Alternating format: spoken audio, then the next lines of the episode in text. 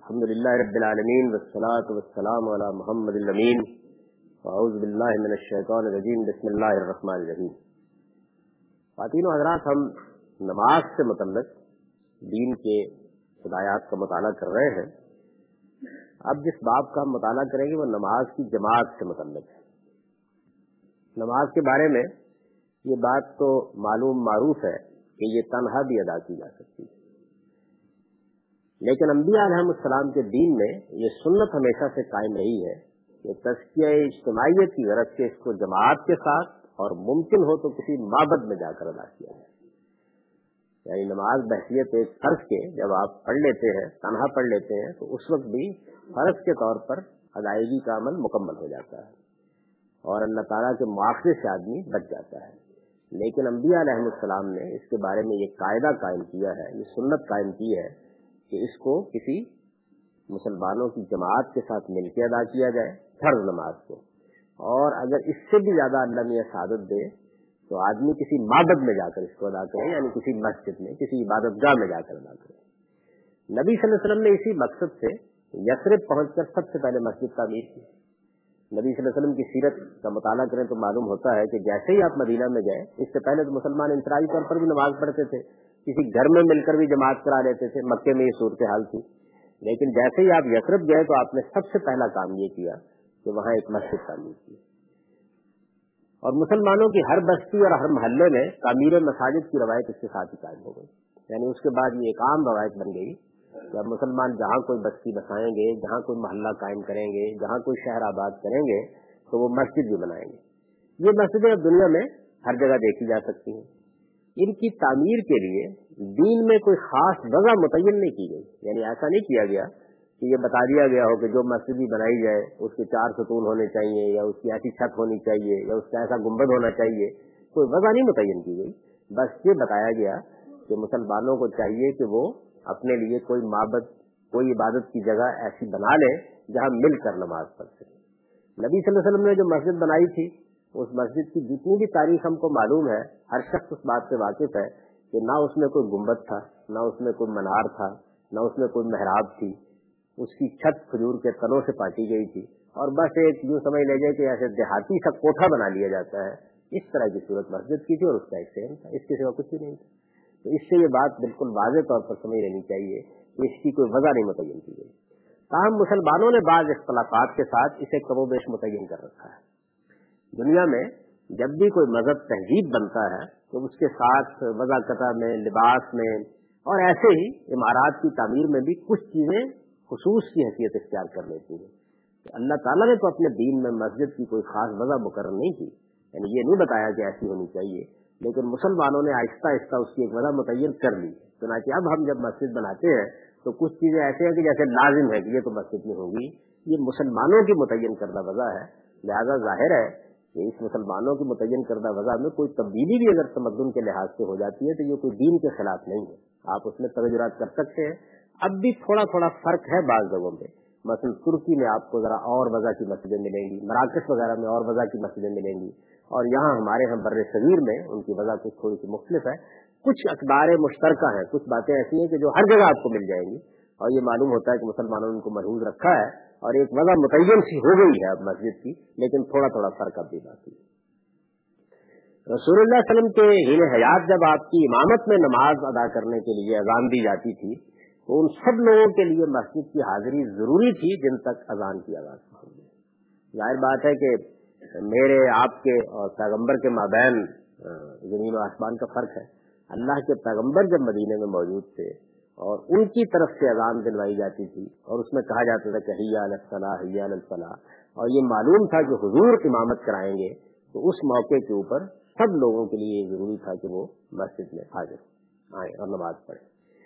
پھر ایک مرحلہ وہ بھی آ گیا جب اللہ تعالیٰ کے قانون اتمام حجت کے مطابق مسلمانوں کی تکفیر کے موقع پر منافقین سے ان کو الگ کرنے کے لیے مختلف اقدامات کیے گئے.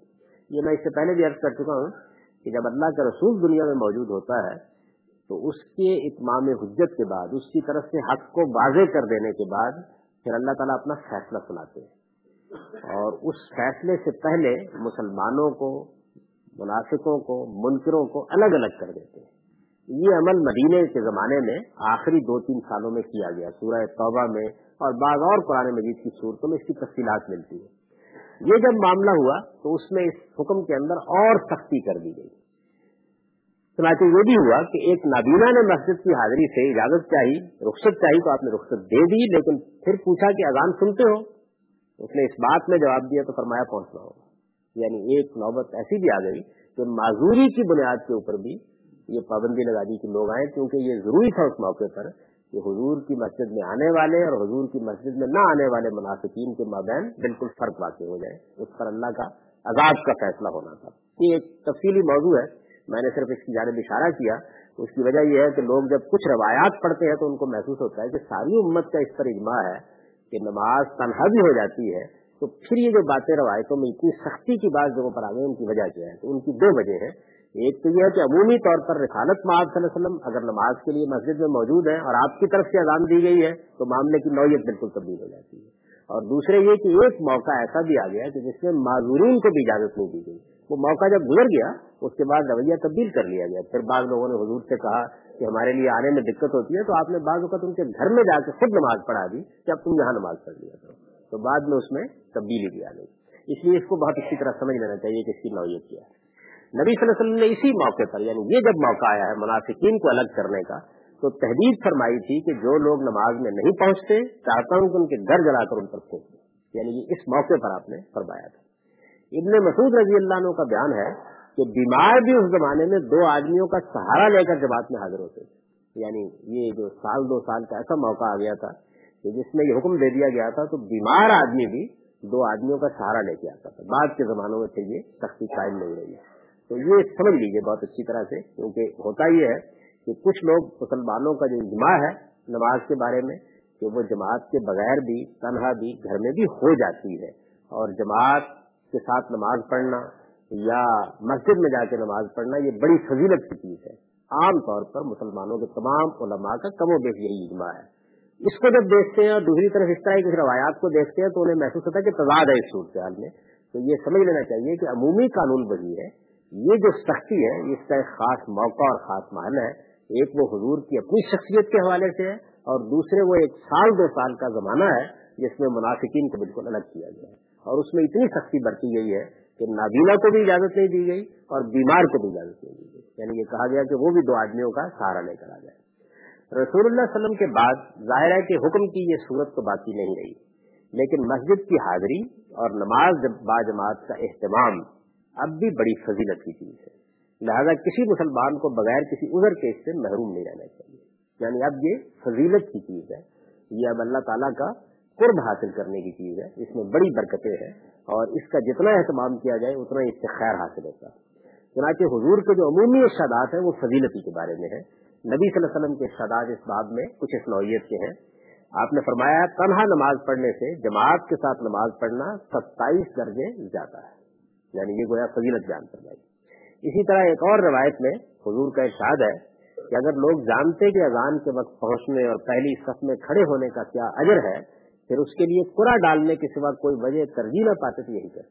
یعنی اگر لوگوں کو یہ معلوم ہو جاتا کہ یہ کتنی فضیلت کی چیز ہے اور اس سے کیا اجر حاصل ہوتا ہے, اور ان کو معلوم ہوتا ہے کہ اب کوئی چارہ اس کے سوا نہیں, ہر آدمی پہنچ رہا ہے پہلی صف میں, تو وہ کہتے ہیں کہ بھائی قرعہ ڈالتے ہیں کس کو یہ ثابت حاصل ہوتی ہے. یعنی یہ ایسی چیز ہے اگر وہ اس کی فضیلت کو سمجھ لیں. اسی طرح آپ نے فرمایا اور اگر جانتے کہ ظہر کی جماعت کے لیے سبقت کرنے میں کیا اجر ہے تو اس کے لیے ایک دوسرے سے سبقت کرتے, اور اگر جانتے کہ فجر اور عشاء کے لیے حاضر ہونے میں کیا اجر ہے تو اس کے لیے گھسٹ کر بھی پہنچنا پڑتا تو پہنچتے. تو آپ نے اس کی فضیلت بیان کی, عمومی ترغیب دی, لوگوں کو بتایا کہ اس میں کیا اجر ہے. ایک یہ پہلو ہے. دوسری جانب یہ بتایا کہ فرض ادا ہونے کی حد تک جب آپ نہیں حاضر ہوتے تو ادا ہو جاتا ہے. اور تیسری جانب جہاں سختی کی اس کی نوعیت میں نے واضح کر دی ہے کہ وہ ایک مخصوص صورتحال کی وجہ سے کی گئی. تو اس سے جو کچھ بھی آپ کے ذخیرے میں موجود ہے اس میں سے ہر ایک کا موقع اور محل معلوم ہو جاتا ہے. یعنی فضیلت کی چیز کیسے ہے, سختی کے مواقع کیا ہے, اجر کیا بیان کیا گیا ہے, عام حالات کے لیے کیا قانون ہے, یہ ساری بات بیان کر دی گئی ہے. اسی طرح آپ کا ارشاد ہے جس نے عشاء کی نماز جماعت کے ساتھ پڑھی اس نے گویا آدھی رات قیام کیا, اور جس نے صبح کی نماز جماعت کے ساتھ پڑھی اس نے گویا پوری رات قیام کیا. یعنی یہ بھی گویا فضیلت اور اجر کو بیان کیا ہے کہ اگر ایک آدمی عشاء کی نماز اہتمام کے ساتھ جا کے مسجد میں جماعت کے ساتھ پڑھتا ہے تو اس کا اس کو کیا اجر ملے گا. گویا آدھی رات تک اللہ کے راستے میں یا اللہ کے سامنے قیام کرنے کا اجر اس کو حاصل ہو رہا ہے. اور اگر صبح بھی پڑھ لی ہے، عشاء بھی پڑھ کے آ گیا ہے، صبح بھی فجر کی نماز بھی پڑھی ہے، تو رات پوری کی پوری اللہ تعالیٰ کے یہاں قیام میں گویا اس نے نماز پڑھتے ہوئے گزاری ہے، اس میں محسوس ہو جائے گی. عورتیں البتہ اس حکم سے مستثنا ہیں. یہ لفظ بہت اچھی طرح سن لیجیے، یعنی عورتوں کو اس حکم سے مستثنا کیا گیا ہے. وہ اس حکم کی مخاطب نہیں ہے. مسجد میں جائیں، نماز پڑھیں، اہتمام کے ساتھ پڑھیں، لیکن ان کے لیے یہ چیز نہیں کی گئی. وہ اگر گھر میں بھی نماز پڑھ لیتی ہیں تو ان کے لیے بالکل وہی فضیلت ہے جو مردوں کے لیے مسجد میں جا کر نماز پڑھ لیتے ہیں. یعنی فضیلت کے معاملے میں ان کو اللہ تعالیٰ نے یہ خصوصی اعزاز دیا ہے کہ وہ اپنی ضرورتوں کے لحاظ سے اگر نہیں نکل سکتی مسجد میں جانے کے لیے تو اجر سے محروم نہ رہے، تاہم وہ جانا چاہے تو جب چاہے مسجد میں جا کے نماز پڑھے. ان کے معاملے میں سنت یہی ہے کہ وہ نماز کے لیے مسجد میں آ سکتی ہیں، لیکن گھر کی نماز ان کے لیے اس کے مقابلے میں بہتر ہے.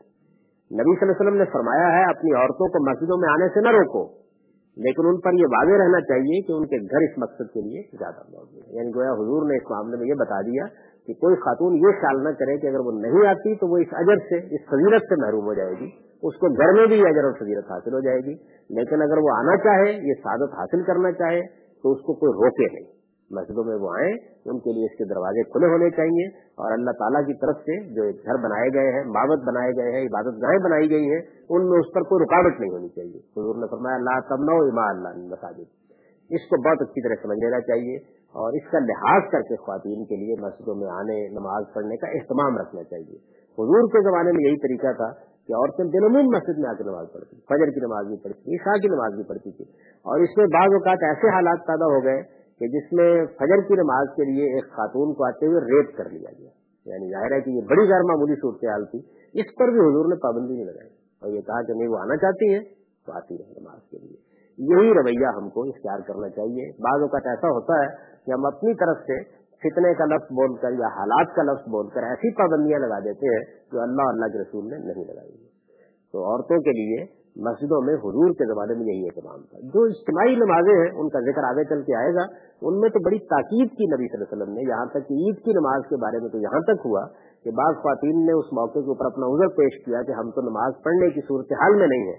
تو آپ نے فرمایا کوئی حرج کی بات نہیں، تم آ جاؤ، خطبہ سنو، مسلمانوں کی دعا میں شریک ہو جاؤ. نماز نہیں پڑھتی تو نہ پڑھو، لیکن آ جاؤ لازمن، تاکہ عورتوں کا تعلق مسجد کے ساتھ، مسلمانوں کے اجتماعی نظم کے ساتھ پوری طرح قائم ہے. اب ظاہر ہے کہ جب مسجد میں نماز پڑھی جائے گی یا جماعت کے ساتھ نماز پڑھی جائے گی تو یہ سوال پیدا ہوگا کہ پھر اس کا طریقہ کیا ہے. اب تک ہم نے جتنی چیزیں پڑھی ہیں ان میں تو یہ بتایا گیا ہے کہ نماز پڑھنے کے لیے کیا طریقہ ہے. وہ اکیلے میں پڑھی جائے، لیکن اگر وہ مسجد میں پڑھی جاتی ہے، جماعت کے ساتھ پڑھی جاتی ہے تو شریعت کا متعین کردہ طریقہ کیا ہے اس کے بعد، تو اس کو آپ سمجھ لیجیے. پہلی چیز یہ ہے کہ نماز سے پہلے اذان دی جائے گی. یعنی جب باجماعت نماز کا اہتمام ہوگا کسی جگہ یا مسجد بنائی جائے گی تو اس کے لیے سنت یہ قائم کی گئی ہے کہ نماز سے پہلے اذان دی جائے گی تاکہ لوگ اسے سن کر جماعت میں شامل ہو سکیں. گویا لوگوں کو مسجد میں نماز کے لیے بلانے کا ایک طریقہ مقرر کر دیا گیا. رسول اللہ صلی اللہ علیہ وسلم نے اس کے جو کلمات مقرر کر دیے، یعنی اذان کا معاملہ لوگوں کے اجتہاد پر نہیں چھوڑا گیا، اس کے کلمات حضور نے مقرر کیے ہیں. وہ کلمات یہ ہیں: اللہ اکبر، اشہد ان لا الہ الا اللہ، اشہد ان محمد رسول اللہ، حی علی الصلاۃ، حی علی الفلاح، اللہ اکبر، لا الہ الا اللہ. یہ کلمات اذان کے لیے مقرر کیے گئے. ایک ہی مقتدی ہے، یعنی کسی موقع پر آپ نماز کرانے کے لیے کھڑے ہوئے ہیں اور ایک ہی مقتدی ہے. وہ دو لوگ ہیں، ایک جماعت کرا رہا ہے اور ایک آدمی ہے. ایک ہی مقتدی ہو تو وہ امام کے دائیں جانب اس کے ساتھ کھڑا ہوگا اور زیادہ ہو تو امام درمیان میں ہوگا اور اس کے پیچھے سب بنا کر کھڑے ہوگا. یہ طریقہ مقرر کیا گیا. نماز جب کھڑی کرنے کا موقع آ جائے گا تو نماز کھڑی کرنے کے لیے اقامت کہی جائے گی. اس میں اذان ہی کے الفاظ دہرائے جائیں گے. البتہ اتنا فرق ہوگا کہ حی علی الفلاح کے بعد اقامت کہنے والا قد قامت الصلاۃ، جس کا مطلب ہے نماز کھڑی ہو گئی، یہ الفاظ بھی کہے گا. یہ اضافہ ہوگا باقی بڑی کلمات. اب جو اذان اور اقامت کے کلمات ہیں، یہ جو پیش نظر مقصد ہے کہ لوگوں کو اطلاع کی جائے، لوگوں کو یہ بات بتائی جائے کہ نماز کھڑی ہو رہی ہے، اس مقصد کو سامنے رکھ کر ایک سے زیادہ مرتبہ دہرائے بھی جا سکتے ہیں. اس سے یہ بات واضح ہو گئی ہوگی کہ 2 مرتبہ کہنا یا 3 مرتبہ کہنا یا دہرا کر کہنا، یہ اصل میں لوگوں تک زیادہ سے زیادہ آواز پہنچانے کے لیے کیا گیا ہے ورنہ کلمات وہی ہے جو مقرر کر لیے گئے. اور یہی وجہ ہے کہ جب آپ بہت سی روایتیں دیکھیں گے تو اس میں معلوم ہوگا کہ بعض کلمات دو دفعہ کہے گئے ہیں, اقامت کے بعض کلمات اکیلے کہے گئے ہیں, بعض موقعوں کے اوپر 4 مرتبہ دوہرا دیے گئے ہیں. تو یہ سارے معاملات اس لیے کیے گئے تاکہ زیادہ سے زیادہ لوگوں کو معلوم ہو جائے, ورنہ مقرر کردہ کلمات ہے جو حضور نے مسلمانوں کے دیے. قیام جماعت کا یہ جو طریقہ میں نے آپ کو بتایا ہے یہ 4 نکات پر مبنی ہے. تو یہ جو طریقہ ہے یہ مسلمانوں کے اجماع اور تواتر عملی سے ثابت ہے, یعنی یہ طریقہ مسلمانوں نے حضور سے سیکھا اور اس کے بعد نسل بعد نسل وہ پورے اتفاق کے ساتھ اس طریقے کو منتقل کر رہے ہیں.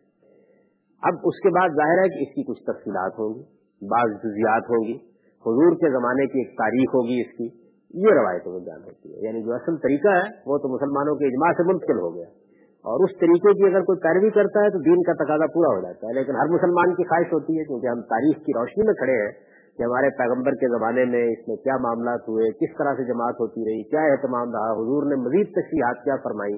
تو اب ہم ان پر ایک نظر ڈالیں گے ایک ایک چیز کو لے کے.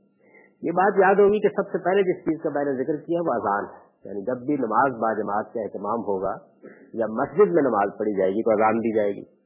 اذان کی ابتدا کے بارے میں صحابہ کا جو خواب روایتوں میں نقل ہوا ہے اور جس کے مطابق رسول اللہ صلی اللہ علیہ وسلم نے لوگوں کو اذان اور اقامت کا حکم دیا, اس میں اذان کے کلمات دہرائے گئے اور وہ اس طرح ہیں: اللہ اکبر, اللہ اکبر, اللہ اکبر, اللہ اکبر. یعنی اللہ اکبر 4 مرتبہ اس میں کہا گیا ہے.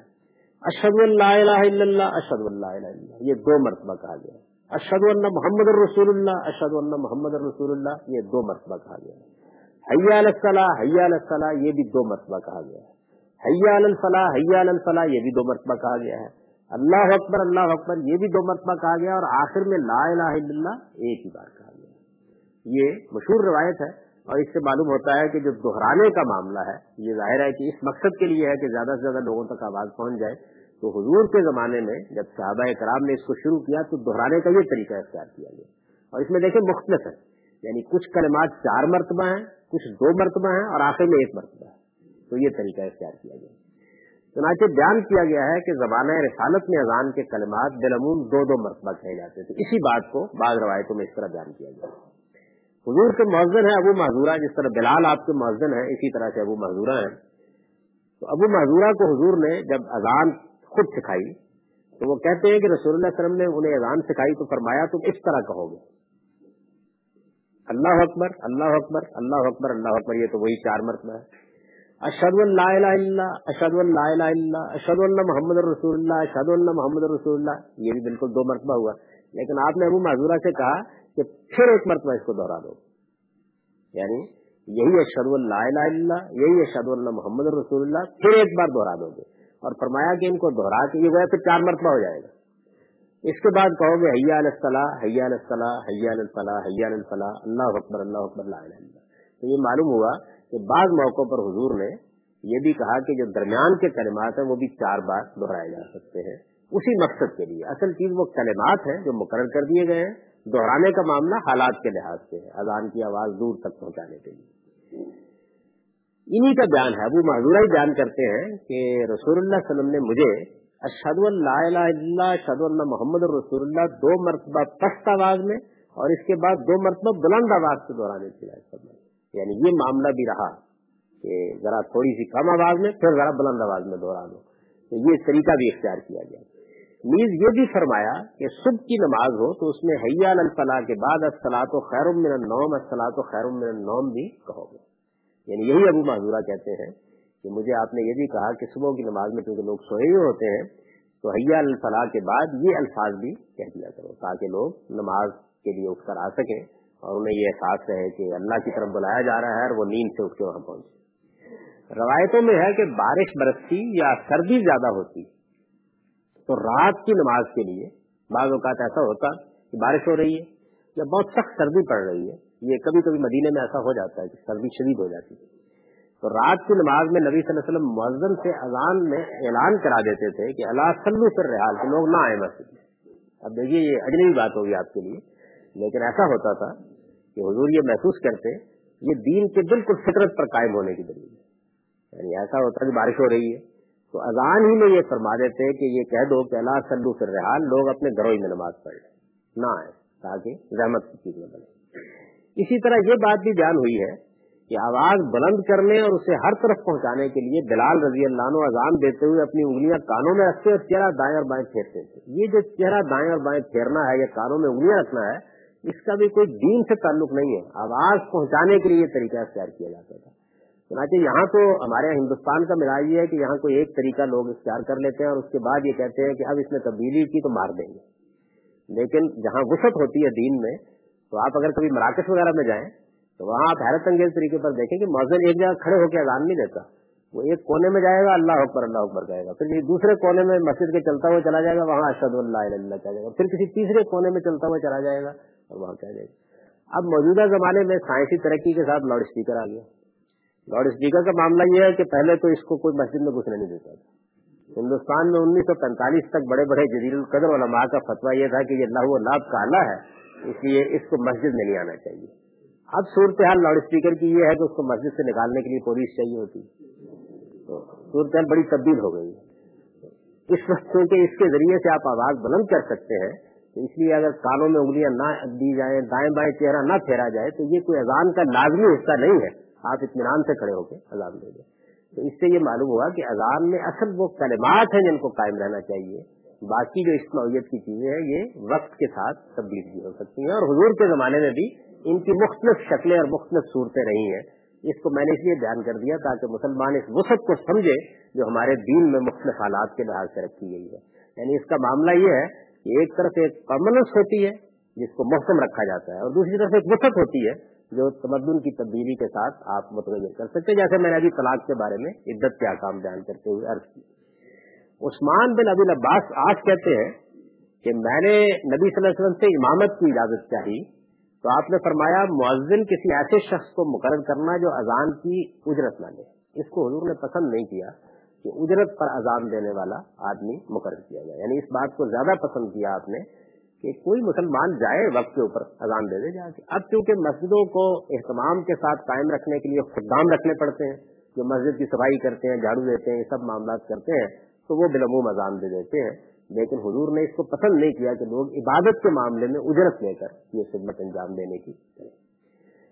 اذان کے جواب میں رسول اللہ صلی اللہ علیہ وسلم نے مؤذن ہی کے کلمات دہرانے اور اپنے اوپر رحمت بھیجنے کی تلقین کی اور فرمایا اس کے بعد میرے لیے مقام تقرب کی دعا کرو، اس لیے کہ یہ جنت میں ایک درجہ ہے جو اللہ کے بندوں میں سے ایک ہی بندے کے لیے خاص کیا گیا ہے، اور مجھے امید ہے کہ وہ میں ہوں گا، تو جس نے یہ دعا کی وہ میری شفاعت کا مستحق ہو جائے گا۔ حضور نے یہ فرمایا کہ جب اذان دی جائے تو اس کے جواب میں مسلمان اذان سن رہا ہو تو اس کے کلمات اس کو دہرانے چاہیے۔ مؤذن کہتا ہے اللہ اکبر تو جواب میں آپ بھی کہیں گے اللہ اکبر، مؤذن کہتا ہے اشہد ان لا الہ الا اللہ تو جواب میں آپ بھی کہیں گے اشہد ان لا الہ الا اللہ، اور جب اذان ختم ہو جائے تو آپ نے فرمایا کہ میرے لیے بھی دعا کرنا اور اپنے لیے بھی دعا کرنا۔ چنانچہ یہ دعا جو آپ حضور کے لیے کریں، اپنے لیے کریں، یا اردو میں کریں یا انگریزی میں کریں، کسی زبان میں کریں، البتہ حضور نے صحابہ کو دعا سکھائی بھی ہے اس معاملے میں ایک، جو عام طور پر آپ نے دیکھا ہوگا، تو وہ بھی کی جا سکتی۔ آت محمد الوسیلہ والفضیلہ والی جو دعا ہے وہ دعا حضور کی سکھائی ہوئی ہے، بڑے پاکیزہ اس کے کلمات ہیں، اگر وہ یاد ہو، اس کا مفہوم بھی ہو تو وہ دعا آپ کر لیجیے۔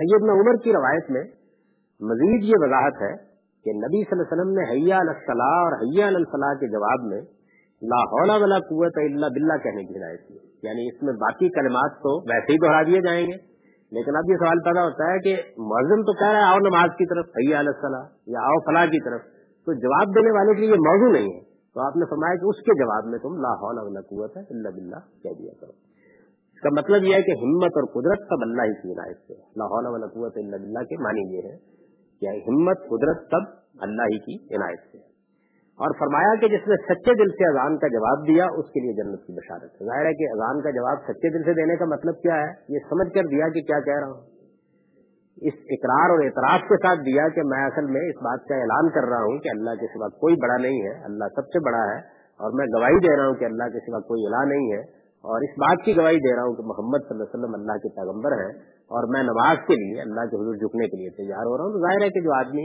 اس دل کی آمادگی کے ساتھ ان کلمات کا جواب دیتا ہے اس کے لیے یہ بشارت ہونی چاہیے۔ اذان کے بعد کی جو دعائیں آپ سے منقول ہیں، جس طرح میں نے ابھی ذکر کیا تھا، ان میں سے ایک دعا تو وہی ہے جو عام طور پر آپ نے سنی ہوگی, اللہم رب هذه الدعوة التامة والصلاة القائمة آت محمد الوسیلہ والفضیلہ وبعث مقام محمود الذی وعدتہ. یہ اتنی ہی روایتوں میں آئی ہے. اس کے آگے بھی بعض اوقات میں نے دیکھا ہے کہ ہمارے ٹیلی ویژن پر یا اور جگہوں کے اوپر کچھ اور کلمات بھی ہیں, لیکن وہ کسی صحیح روایت میں نہیں ہے.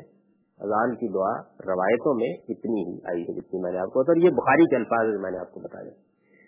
اس کا ترجمہ یہ ہے کہ اللہ اس دعوت کامل اور اس کے نتیجے میں کھڑی ہونے والی نماز کے پروردگار تو محمد صلی اللہ علیہ وسلم کو فضیلت دے اور مقام تقرب عطا فرما, اور انہیں قیامت کے دن اسی طرح ممدوح خلائق بنا کر اٹھا جس طرح تو نے اس کا وعدہ فرمایا ہے.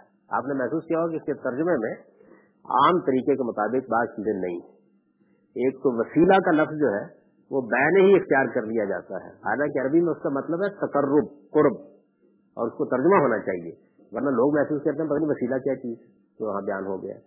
عربی میں اردو والا وسیلہ نہیں ہوتا, یعنی یہ جو لفظ وسیلہ ہے یہ عربی بالکل اس معنی میں ہے جس معنی میں آپ بولتے ہیں قرب یا تقرب یا نزدیکی. تو اللہ تعالیٰ آپ کو مقربین میں سے اللہ تعالیٰ آپ کو مقام تقرب عطا فرمائے. اسی طرح وبس مقام محمودہ جو ہے اس کا بھی ترجمہ کرنا چاہیے. اور مقام محمود لوگ خیال کرتے ہیں غالباً کو خاص کرسی ہے. مقام محمود کا مطلب یہ ہے کہ ایسا اٹھانا اٹھا جس کی سب تعریف کر رہے ہیں, یہ مطلب ہے اس کا. تو اس کے ترجمے کو بھی غیر نشین کر لیجیے. اس کے علاوہ بھی حضور نے فرمایا ہے کہ یہ دعا بھی کر سکتے ہو یا یہ ذکر بھی کر سکتے ہو اذان کے بعد, اشہد ان لا الہ الا اللہ وحدہ لا شریک لہ وان محمد عبدہ ورسولہ رضیت باللہ ربا وبمحمد الرسول وبالاسلام دینا. یعنی میں گواہی دیتا ہوں کہ اللہ کے سوا کوئی الہ نہیں, وہ یکساں ہے, اس کا کوئی شریک نہیں, اور گواہی دیتا ہوں کہ محمد صلی اللہ علیہ وسلم اس کے بندے اور رسول ہیں. میں راضی اور مطمئن ہوں کہ اللہ میرا پروردگار ہے اور محمد صلی اللہ علیہ وسلم اس کے رسول ہیں اور اسلام میرا دین ہے. یہ دعا بھی یا یہ ذکر بھی آپ کر سکتے ہیں. پہلی جو دعا ہے آت محمد الوسیلہ والی, اس کے بارے میں رسول اللہ صلی اللہ علیہ وسلم کا ارشاد ہے کہ جس نے اس کا اہتمام کیا وہ میری شفاعت کا مستحق ہوگا. اور دوسری دعا کے بارے میں فرمایا ہے کہ اس کے گناہ بخش کیے جائیں گے. ان دونوں باتوں کے بارے میں ہمیشہ مطلب کرتا ہوں کہ شفاعت کے مستحق وہی ہوں گے کہ جن کے بارے میں اللہ تعالیٰ یہ فیصلہ کر لے گا کہ یہ اس کی رحمت کے مستحق ہے. یہ بات سمجھ لینی چاہیے. اور دوسری چیز یہ ہے یہ گناہ اسی کے بخشے جائیں گے کہ جس نے توبہ استغفار بھی کی ہے اور یہاں اس کی تلافی بھی کی ہے اگر کوئی گناہ ہو گیا ہے. اس کا یہ مطلب نہیں ہے کہ آپ لوگوں پر ظلم کر کے زیادتی کر کے چلے جائیں اور اس کے بعد اذان کی دعا پڑھ لیں اور بس معاملہ ختم ہوگا, یہ معنی نہیں ہے. وآخر دعوانا الحمدللہ.